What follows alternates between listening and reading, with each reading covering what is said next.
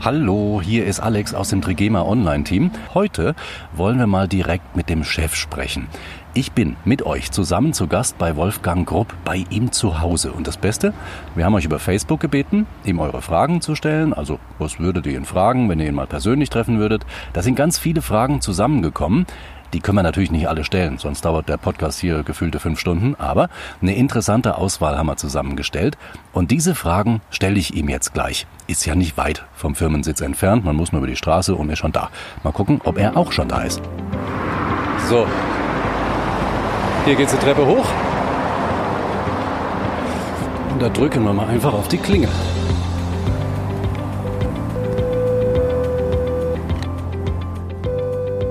Bitte. Alex John hier, hallo. Hallo. So, eine schwere Türe aus Holz. Und ein super schöner Garten, den wir hier haben. Riesengroß, schöne Grünanlagen. Ich weiß gar nicht, wo ich hin muss. Aber es wird mich wohl hoffentlich jemand abholen kommen. Ah, da ist jemand. Hallo. Guten Tag. Ja, ich weiß ja nicht, wohin ich muss. Groß bepackt.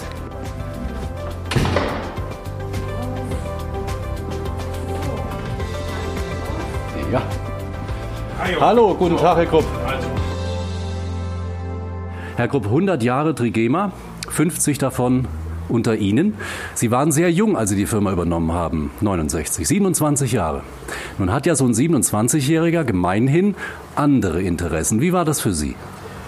Das kann man so nicht sagen. Ich bin in die Firma gekommen, weil ich immer Interesse an der Firma hatte und schon als kleiner Junge, wenn ich in den Ferien, in den Schulferien ähm, äh, in, im Betrieb war, dann wurde ich als Juniorchef angesprochen, du musst mal das machen.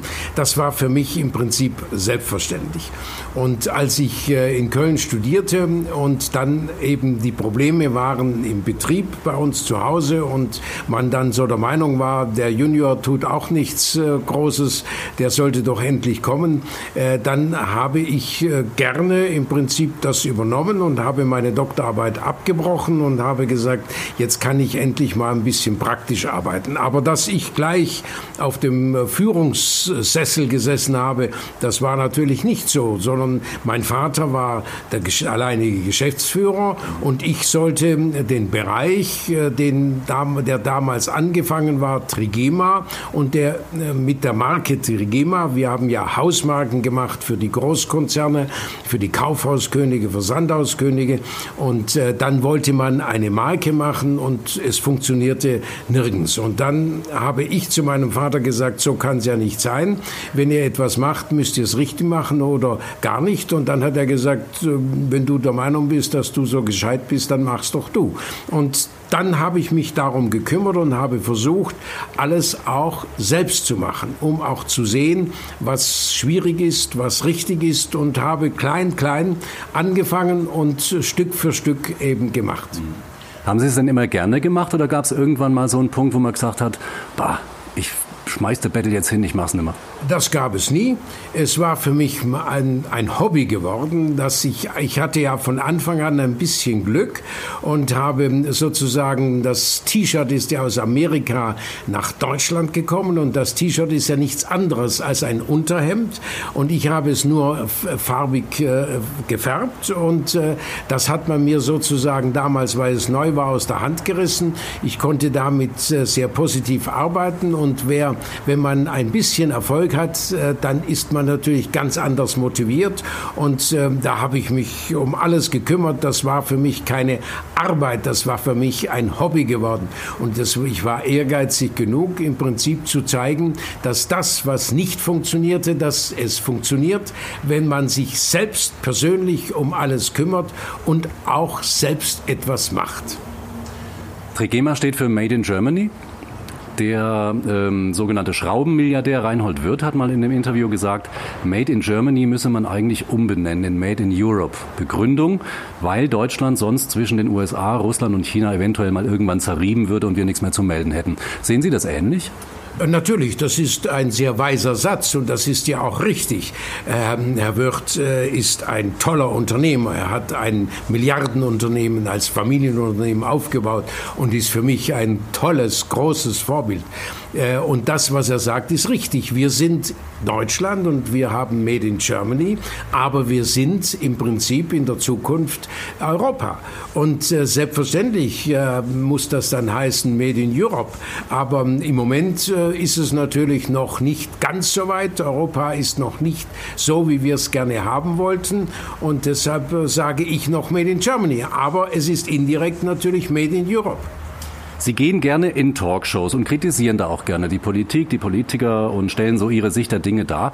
Ganz, ganz viele Menschen sagen, das ähm, sehen wir auch an den Fragen, die die Leute uns gestellt haben, da kommen wir gleich noch zu. Ganz viele sagen, der Mann muss in die Politik. Haben Sie da jemals drüber nachgedacht? Also zunächst muss ich sagen, ich gehe äh, selbstverständlich äh, gerne in die Talkshow. Ähm, nicht gerne, das ist vielleicht falsch. Äh, ich gehe, wenn ich gefragt werde, äh, ne, nehme ich gerne die Chance wahr, um das, was ich der Meinung bin, was bei uns nicht ganz richtig ist oder nicht ganz richtig läuft, auch mal in der Öffentlichkeit zu sagen, dass wir wieder zurück müssen zur Verantwortung des Unternehmers. Ich habe die Verantwortung in meinem Betrieb und äh, das will ich öffentlich auch bekannt geben und deshalb nutze ich die Chance, wenn ich irgendwo zu einem Thema gefragt werde, Arbeitslosigkeit, Entlassen von Mitarbeitern, dass ich da Stellung nehme. Aber ich kann mich nicht in eine Talkshow einklinken denken. Ich muss schon gefragt werden. Das Ziel eines Familienunternehmens, das muss ich jetzt ablesen, das Ziel eines Familienunternehmens ist es nicht, alle drei Jahre den Wert der Firma zu verdoppeln, sondern alle paar Jahrzehnte ein intaktes Unternehmen an die nächste Generation weiterzugeben. Das hat Professor Peter May gesagt. Der ist Experte im Bereich Familienunternehmen. Geben Sie ihm da recht? Äh, da würde ich ihm 100% recht geben, nur verstehe ich nicht, wenn das so allgemein als das Ziel ausgegeben wird, dass ich dann in der Öffentlichkeit konstant lese, dass man Wachstum, Wachstum, Wachstum haben muss, Umsatz, 10% Umsatz plus muss Voraussetzung sein. Das heißt, das ist in unserer bedarfsgedeckten europäischen Wirtschaft tödlich. Das heißt, wenn ich ein quantitatives Wachstum habe und das äh, mache, dann kann ich das das nur über den Preis verkaufen und in einem Hochlohnland wäre das katastrophal. Deshalb sehe ich Wachstum anders. Wachstum heißt für mich, ich muss Produkte, die mein, nicht mein Konkurrent, sondern mein Kollege in China besser macht oder billiger macht, die muss ich rechtzeitig zurückfahren oder aufgeben und dafür muss ich ein innovatives Produkt oben ansetzen und damit kann ich dann mit Made in Germany und mit Qualität und Innovation kann ich dann wieder neuen Umsatz generieren. Aber Umsatzausweitung heißt auf Deutsch gesagt, dass ich am Schluss billiger werden muss und dann ist am Schluss der Arbeiter zu teuer. Das darf es nicht sein. Meine Mitarbeiter dürfen dürfen, sind nie zu teuer. Sie müssen die Leistung für ihren Lohn bringen und dann sind sie die richtigen Mitarbeiter und können gemeinsam mit mir zusammen Made in Germany produzieren. Was geben Sie Ihren Kindern für den weiteren Lebensweg mit und insbesondere dem Kind, ich meine, das ist kein Geheimnis, Sie sagen, eines bekommt das Unternehmen, äh, diesem Kind, das das Unternehmen übernehmen wird, was geben Sie dem mit auf den also Weg? Zunächst, wenn Sie angeschnitten haben, dass nur ein Kind die Firma bekommen kann, dann dürfen selbstverständlich beide Kinder in der Firma, Firma arbeiten. Ähm, aber es sollte einem gehören, damit dieses eine Kind Entscheidungen treffen kann auf seinem eigenen Rücken und nicht Entscheidungen treffen zu Lasten eines anderen. Das geht dann nur gut, solange positive Entscheidungen gefällt werden. Es kann aber auch etwas negativ gefällt werden und dann gibt es Krach. Deshalb sage ich, es kriegt ein Kind die Firma, damit sich die Kinder ein Leben lang lieben und nicht ein Leben lang streiten. Das nur sofern, warum ein Kind. Aber sie können beide arbeiten und welches Kind die Firma bekommt, das wird die Zukunft entscheiden, wo die Kinder hinheiraten, welche Partner sie kriegen, das ist ganz wichtig. Und danach wird dann meine Frau die Entscheidung treffen müssen. Kommen wir zum Thema Umweltschutz. Der steht ja im Moment ganz hoch im Kurs. Der Erfolg der Grünen bei den Europawahlen, Menschen, die freitags auf die Straße gehen und äh, demonstrieren. Es ist einem Großteil der Menschen ganz offenbar ein Bedürfnis, etwas für die Umwelt zu tun. Trigema produziert Mode, die umweltverträglich ist. Die Trigema Change zum Beispiel ist äh, biologisch abbaubar, kann man auf den Kompost geben zum Schluss. Merken Sie beim Verkauf dieser Artikel, dass da gerade ein Umdenken im Gange ist bei den Leuten? Das merken wir schon lange. Wir leben ja nicht davon, dass wir im Prinzip die Masse äh, beliefern, weil wir haben kein Massenprodukt, wir haben spezielle Werteprodukte. Das heißt, wer bei uns kauft, kauft nicht aus Preisgründen, weil es billig ist, sondern weil er die Werte äh, will. Das kann einmal die Qualität sein, aber dann auch die Werte, dass wir sagen, wir garantieren die Arbeitsplätze, wir, haben, wir produzieren nur in unserem Heimatland und mit unseren Steuern sozusagen stehen wir dann auch für unsere Heimat. Das sind gewisse Werte und vor allem, dass wir innovative Produkte produzieren. Das heißt Nachhaltigkeit. Und ich verstehe manches nicht, dass wir den Klimawandel haben. Das ist ja schon lange bekannt und deshalb müssen wir etwas tun, dass wir zukünftig unser Klima nicht konstant äh, kaputt machen oder zerstören, sondern dass wir äh, unsere Welt erhalten und müssen deshalb auch entsprechend die Produktion danach richten, dass wir, die, dass wir für, die, für unsere Erde oder für unser Heimatland äh, positiv arbeiten, sodass wir nicht Nachteile bekommen fair zur Umwelt, fair auch zu ihren Mitarbeitern. Da gibt es ja auch ganz viele positive Dinge zu berichten. Die Kinder der Mitarbeiter kriegen einen Schul nach dem Schulabschluss äh, eine Ausbildung garantiert. Ähm, sie bezahlen fair. Neulich sind sie in ein Testgeschäft gefahren oder geflogen extra, um eine, eine Frau zu verabschieden, eine Mitarbeiterin, die in Rente gegangen ist. Dieses Wir gehören zusammen Gefühl diese Betriebsfamilie, wie wichtig ist das? Das ist ganz wichtig und ich sag mal, ich sage etwas salopp, ich bin ja kein Sozialsäusler, ich bin ein Egoist, mir soll es gut gehen, ich will Geld verdienen, nur habe ich schon vor 50 Jahren, als ich anfing, gemerkt, je netter ich mit meinen Mitarbeitern umgehe, je fairer ich sie behandle, je gerechter ich sie behandle, desto mehr stehen die zu mir und arbeiten mit mir zusammen. Und ich brauche meine Mitarbeiter. Und ich kann mir nicht vorstellen, dass einer, der, sein, der seinen Mitarbeiter braucht, dass der sagt, den muss ich entsprechend äh, wenig bezahlen und äh, schlecht behandeln. Das funktioniert nicht. Also das ist erste Voraussetzung. Ich brauchte immer, auch vor 50 Jahren, meine Mitarbeiter, die zu mir gestanden sind, die positiv ähm, das registrierten, dass wir Erfolg hatten und die sich freuten mit mir. Und wir sitzen in einem Boot. Entweder geht es uns beiden gut oder es geht uns beiden schlecht. Und deshalb müssen wir Probleme nicht diskutieren, sondern wir müssen Probleme lösen. Und Probleme kann man nur gemeinsam lösen. Wir haben unsere Fans bei Facebook gefragt, wenn Sie Wolfgang Krupp treffen würden, was würden Sie ihn fragen? Und da haben wir ganz viele Antworten bekommen. Ich habe es eingangs schon erwähnt, das sind so viele, dass wir sie gar nicht alle stellen können, aber ein paar haben wir davon rausgesucht. Ganz viele Fragen zum Beispiel kamen zum Thema Testgeschäft. Wann kommt mal ein Testgeschäft in meine Nähe, schreiben da einige. Wird es in Zukunft weitere Testgeschäfte geben? Nein, äh, wir haben einen äh, Wandel und den muss ich ja rechtzeitig erkennen. Wir wissen, dass äh, der Onlinehandel immer stärker wird und ähm, ich habe die Testgeschäfte in der Not gemacht, als die Kaufhauskönige und Versandhauskönige ihrer Pflicht nicht mehr nachkamen und einer nach dem anderen Konkurs machte. Dann musste ich erkennen, als ähm, rechtzeitig, dass in einer bedarfsgedeckten Wirtschaft ich als Produzent auch einen Teil der Handelsfunktion übernehmen muss, um zukünftig nicht am Schluss von den letzten, die übrig geblieben sind, ähm, Handelskunden abhängig zu werden. Und so habe ich den Fabrikverkauf den wir in Bollardingen hatten und stiefmütterlich behandelten, weil wir von unseren Großkunden lebten. Dann eben außerhalb der Fabrik gemacht, nach dem Vorbild von Boss Metzingen. Ich habe nie selbst äh, groß was erkannt, sondern ich habe immer geschaut, was die anderen gut machen und habe das versucht nachzumachen. Und so haben wir den Fabrikverkauf eben in Form von Testgeschäften äh, nach außen gelegt, in Urlaubsgebieten. Ich bin nicht in Städte gegangen, weil ich eben auch feststellte, dass in den Urlaubsgebieten die Leute mit, das ist die Familie, da sind sie großzügiger, da haben sie Zeit und da kaufen sie auch gerne ein. Und wenn er in Frankfurt wohnt und im Urlaub in Bayern ist oder in, in, Nord, in, Nordrhein, in, in, in Schleswig-Holstein, äh, dann kann er in Büsum oder sonst wo und, und dann ist in der Zwischenzeit so, dass durch den sehr starken Online-Handel und die Leute online auch gerne bestellen, wir dann im Online sozusagen alle direkt beliefern können. Und jetzt kann ich nicht die Testgeschäfte erweitern und sozusagen unserem Online-Shop Konkurrenz machen. Äh, außerdem wäre das zu aufwendig, weil auch der stationäre Handel auf Kosten des Online, starken Onlinehandels überall zurückgeht. Wir brauchen eine gewisse Dominanz in oder ein gewisse Standorte, um uns zu zeigen. Aber die zu erweitern wäre fatal und deshalb habe ich schon vor drei Jahren festgelegt, dass unsere 45 Testgeschäfte nicht zahlenmäßig erweitert werden.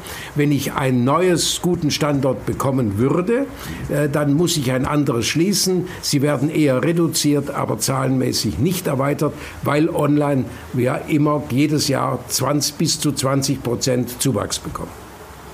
Die nächste Frage kommt von Franz Josef S. Wir müssen das abkürzen wegen dem Datenschutz. Von wem oder woher haben Sie Ihre ungeheure Disziplin und können dabei gleichzeitig noch Mensch bleiben? Äh, Disziplin ist für mich immer Basis gewesen. Ich wurde ja bei den Jesuiten erzogen. Das war meine schlimmste Zeit im Internat. Ähm, ich sag mal, war sehr streng. Wir wurden mit Trillerpfeifen geweckt. Wir mussten spazieren, Dreierreihen spazieren gehen. Es war alles Pflicht. Man ging sechsmal in der Woche in die, in die, in die Kirche. Äh, und es war alles sehr diszipliniert und es war für mich die indirekt die schlimmste Zeit, weil ich nichts war. Ich konnte nichts, ich musste nur gehorchen, musste machen und deshalb ist die Selbstständigkeit für mich natürlich dann was ganz anderes gewesen, weil ich mich jetzt selbst bestimmen konnte. Aber ich habe festgestellt, dass diese eigene Disziplin erste Voraussetzung ist, auch meinen Mitarbeitern gegenüber, ich muss mich diszipliniert verhalten und dann kann ich auch von meinen Mitarbeitern eine gewisse Ordnung oder Disziplin verlangen. Das, was ich von anderen verlange, muss ich mit Selbstverständlichkeit vormachen. Markus P. fragt, wie oft besuchen Sie denn überhaupt Ihre Testgeschäfte und gibt es Möglichkeiten, dass die Kunden über die Kollektion nicht mitentscheiden, aber Vorschläge mit einbringen können?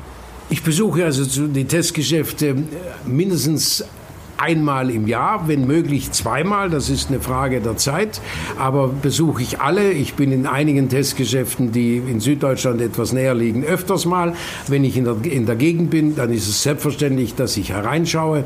Ähm, das ist für mich ganz klar eine Voraussetzung, dass wenn ich mitreden will, wie das Testgeschäft zu funktionieren hat oder nicht, dann muss ich auch wissen, äh, selbst wissen, wie es funktioniert, wie es ist, was zu, zu ändern ist und so weiter.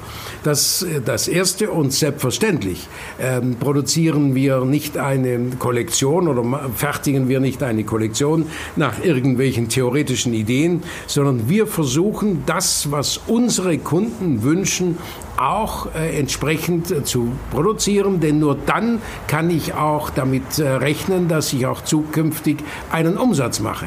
Und deshalb ist die Erfahrung, was äh, in den Testgeschäften die Kunden wünschen, welche Farbe, was sie generell ändern wollen, äh, das verfolgen wir sehr genau und ähm, machen auch vieles, setzen wir um. Nur kann ich natürlich nicht äh, jede Idee, die irgendwo gebracht wird, natürlich dann umsetzen, denn dann würde ich mich verzetteln und wir müssen einen, wir müssen von jedem Produkt, das wir in der Kollektion haben, in, in einer Farbe Minimum 1000 Stück in eine Produktionslinie geben. Und da müssen wir abwägen, was ist zu riskant oder was ist machbar.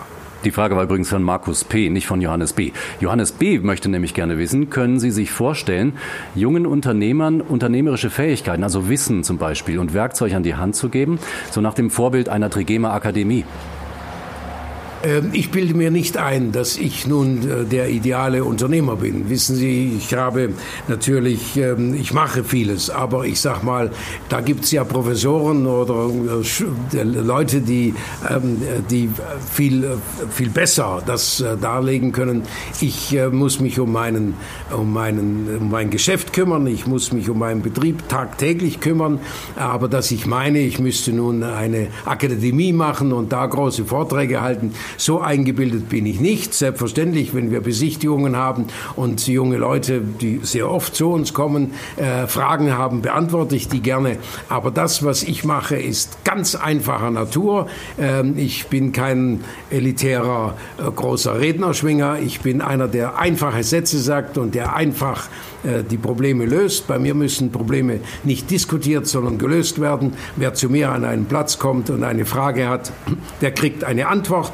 Und wenn ich sehe, dass die Entscheidung von gestern äh, nicht ganz richtig war, weil ich heute neue Erkenntnisse habe, dann wird neu entschieden. Es sind ganz einfache Dinge und so sage ich auch, wenn zu mir einer sagt, er hätte ein großes Problem, dann müsste ich ihm sagen, dann sei er selbst schuld, denn jedes große Problem war klein. Hätte er es als kleines gelöst, hätte er kein großes. Also es sind ganz einfache Sätze. Lernen kann man von mir nicht. Man muss nur einfach arbeiten und einen Betrieb führen. Ist nicht schwierig, wenn man selber an vorderster Front ist und eine Ahnung von seinem Geschäft hat und konstant die kleinen Probleme löst. Wieso schafft es Trigema in Deutschland zu produzieren und die anderen nicht, will Anita V wissen. Das äh, ist natürlich äh, falsch. Das heißt, in Deutschland müssen wir alles, müssen wir alles produzieren können. Wir können nicht kommen und sagen, die Branche nicht. Wir müssen, jede Branche muss in Deutschland produziert werden können. Nur eins darf, dürfen wir nicht, egal welche Branche, ein Massenprodukt produzieren. Wir müssen das innovativste Auto produzieren und nicht das Massenauto. Wir müssen das ein innovatives textiles Teil produzieren und nicht das Massenauto.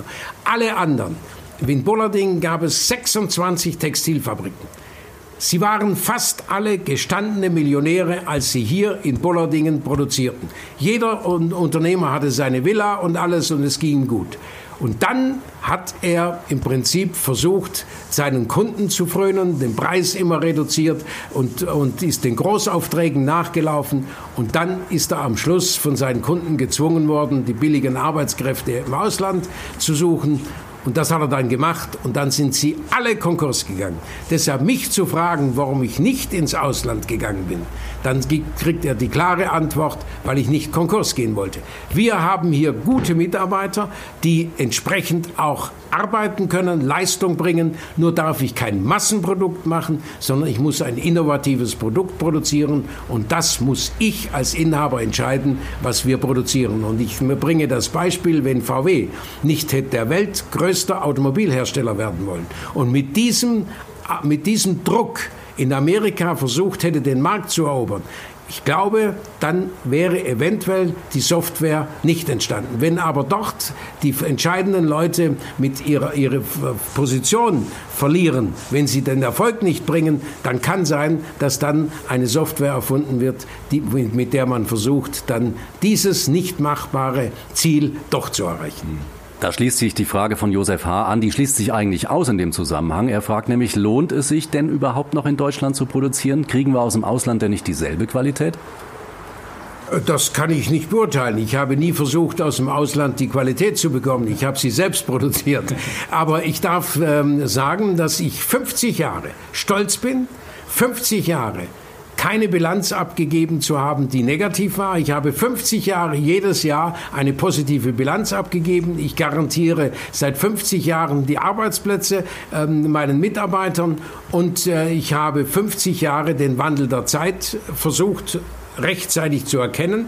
Bisher ist es mir gelungen und dann kann man in Deutschland produzieren und wir brauchen in Europa und Deutschland Produktionsarbeitsplätze. Aber zu meinen, wir könnten nur noch ähm, sozusagen dirigieren und die andere Welt äh, macht für uns dann die Arbeit, das wird nicht funktionieren, denn wenn wir sagen, wir laden, äh, wir geben die Produktion nach draußen, entwickelt und geforscht wird an der Maschine ist die ausgelagert, werden die anderen die Arbeiten für uns übernehmen, aber sie werden sich nicht nehmen lassen, gleichzeitig zu entwickeln und zu forschen. Und wenn wir das zulassen, dann werden wir in der Zukunft nicht mehr das innovative Wirtschaftsland sein, das unsere Väter uns übergeben haben.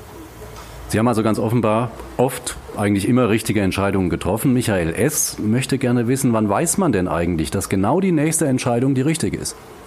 Das ist überhaupt kein Problem. Man muss entscheiden und dann spürt man, ob die Entscheidung richtig war oder nicht. Und man muss dann den Mut haben, sozusagen, wenn man spürt, dass die Entscheidung vielleicht ein bisschen hätte anders aus, sofort eine, die Entscheidung ändern.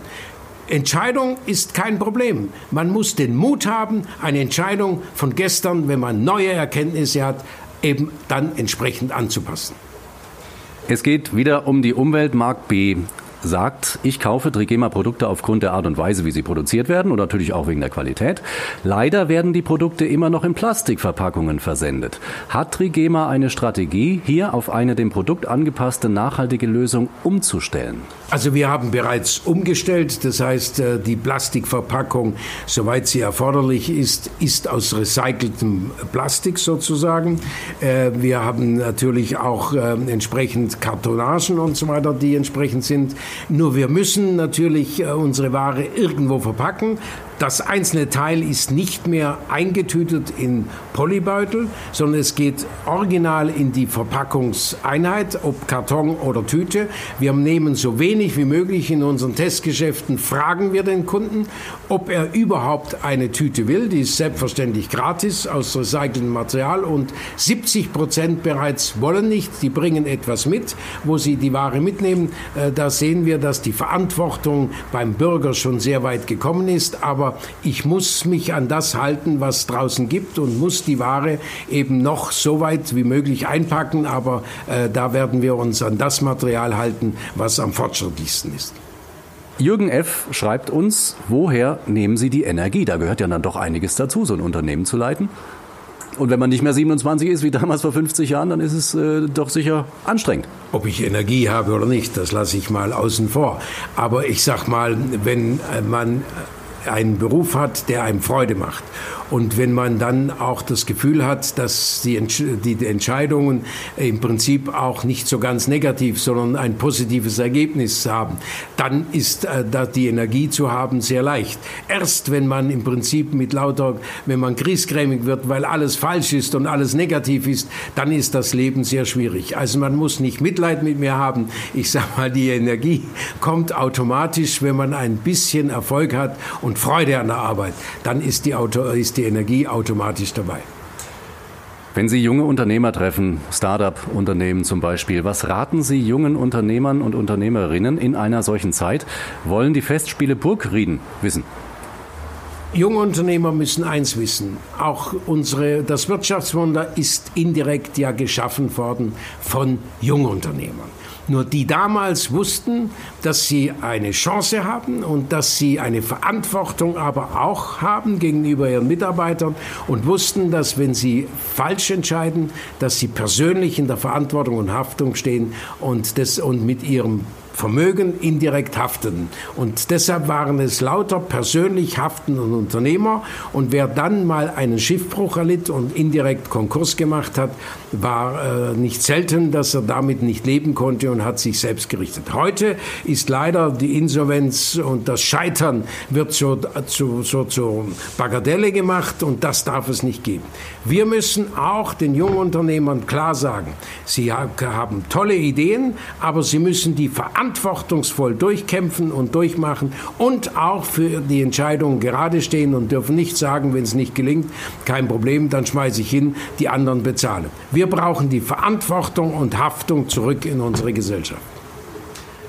Regina F. schreibt uns, Sie würde interessieren, wie Ihr Tagesablauf aussieht. Planen Sie auch Ihre Freizeit zum Beispiel? Freizeit wird nicht geplant. Der Tagesablauf ist so, dass es von Montag äh, bis einschließlich Freitag hat die Firma die Hoheit und da gibt das, was die Firma indirekt von mir verlangt, ist für mich der Tagesablauf äh, und äh, am Wochenende, da kann ich dann im Prinzip sagen, aber da genieße ich an für sich ein bisschen die Ruhe. Ich freue mich, dass ich nicht konstant Rede und Antwort stehen muss, so wie ich es unter der Woche bin, dass ich konstant eben mein Mitarbeitern, denen muss ich äh, da sein für die Mitarbeiter. Äh, und das Wochenende ist dann die Erholungsphase und am Sonntagabend freue ich mich wieder, äh, dass es am Montag wieder mehr gefordert ist und dass man da wieder das andere Leben hat. Also es ist alles sehr angenehm, wenn man nicht meint, man müsste auf allen Hochzeiten tanzen. Welche Entscheidung würden Sie heute anders treffen und warum? fragt Hall of Green. Das darf es nicht geben. Eine Entscheidung, die ich heute anders treffen müsste, dann hätte ich versagt. Eine Entscheidung, die ich sagen würde, die bereue ich, die hätte ich nicht korrigiert, als ich gemerkt habe, dass sie nicht ganz richtig ist. Keine Entscheidung würde ich heute anders treffen, weil ich alle Entscheidungen, die ich getroffen habe, konstant korrigiert habe, solange bis sie richtig war. Hm. Und die letzte Frage tatsächlich. Traudel W. schreibt uns, möchte Trigema nicht etwas mutiger beim Design sein? Ich bin der mutigste beim Design. Nur wenn man so liest, äh, dann haben die modischen Firmen machen wie jetzt Strenes zum zweiten Mal Insolvenz. Und äh, ich sag mal, alle haben sie Insolvenz gemacht. Man spricht von Abschriften und so weiter. Und ich bin ein Egoist. Ich muss Geld verdienen.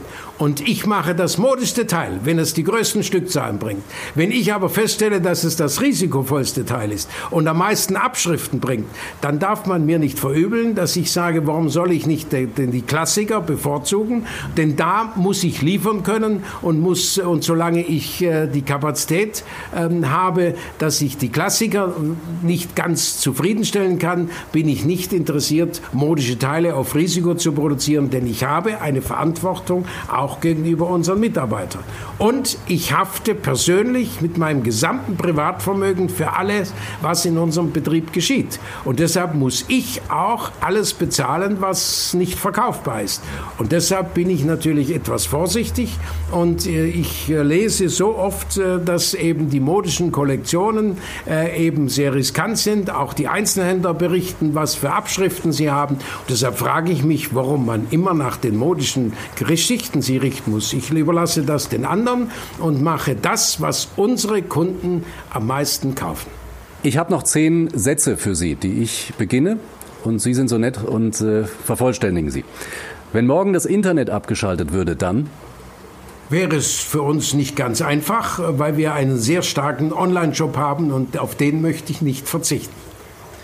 So richtig entspannen kann ich. Immer am Wochenende, auch bei der Arbeit. Solange man nicht ganz negativ arbeitet, ist das Entspannen nebenher kein Problem. Ich kann am ehesten darauf verzichten, auf, ich kann auf mein Handy verzichten, ich kann auf alles, was digital ist, verzichten. Ich bin real und kann mich auch selbst beschäftigen. Stolz bin ich darauf.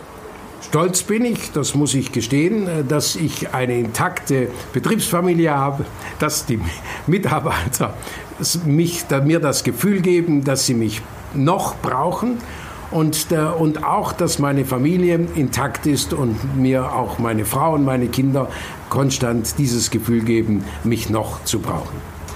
Von meinen Kindern habe ich gelernt, von meinen Kindern habe ich sicher vieles gelernt, äh, dass sie oder erkannt, dass man sagt, wenn man sie mit viel Liebe erzieht und äh, sie immer nett zu den Kindern ist und auch für kleine Fehler Verständnis hat, dass sie das dann auch gerne zurückgeben. Ich hasse es, wenn wenn Probleme nicht gelöst werden, sondern diskutiert. Deshalb müssen Probleme sofort gelöst werden. Glück bedeutet für mich, Glück ist, wenn man mit dem wenigen, was man hat, auch irgendwann mal zufrieden ist und nicht ewig mehr haben will.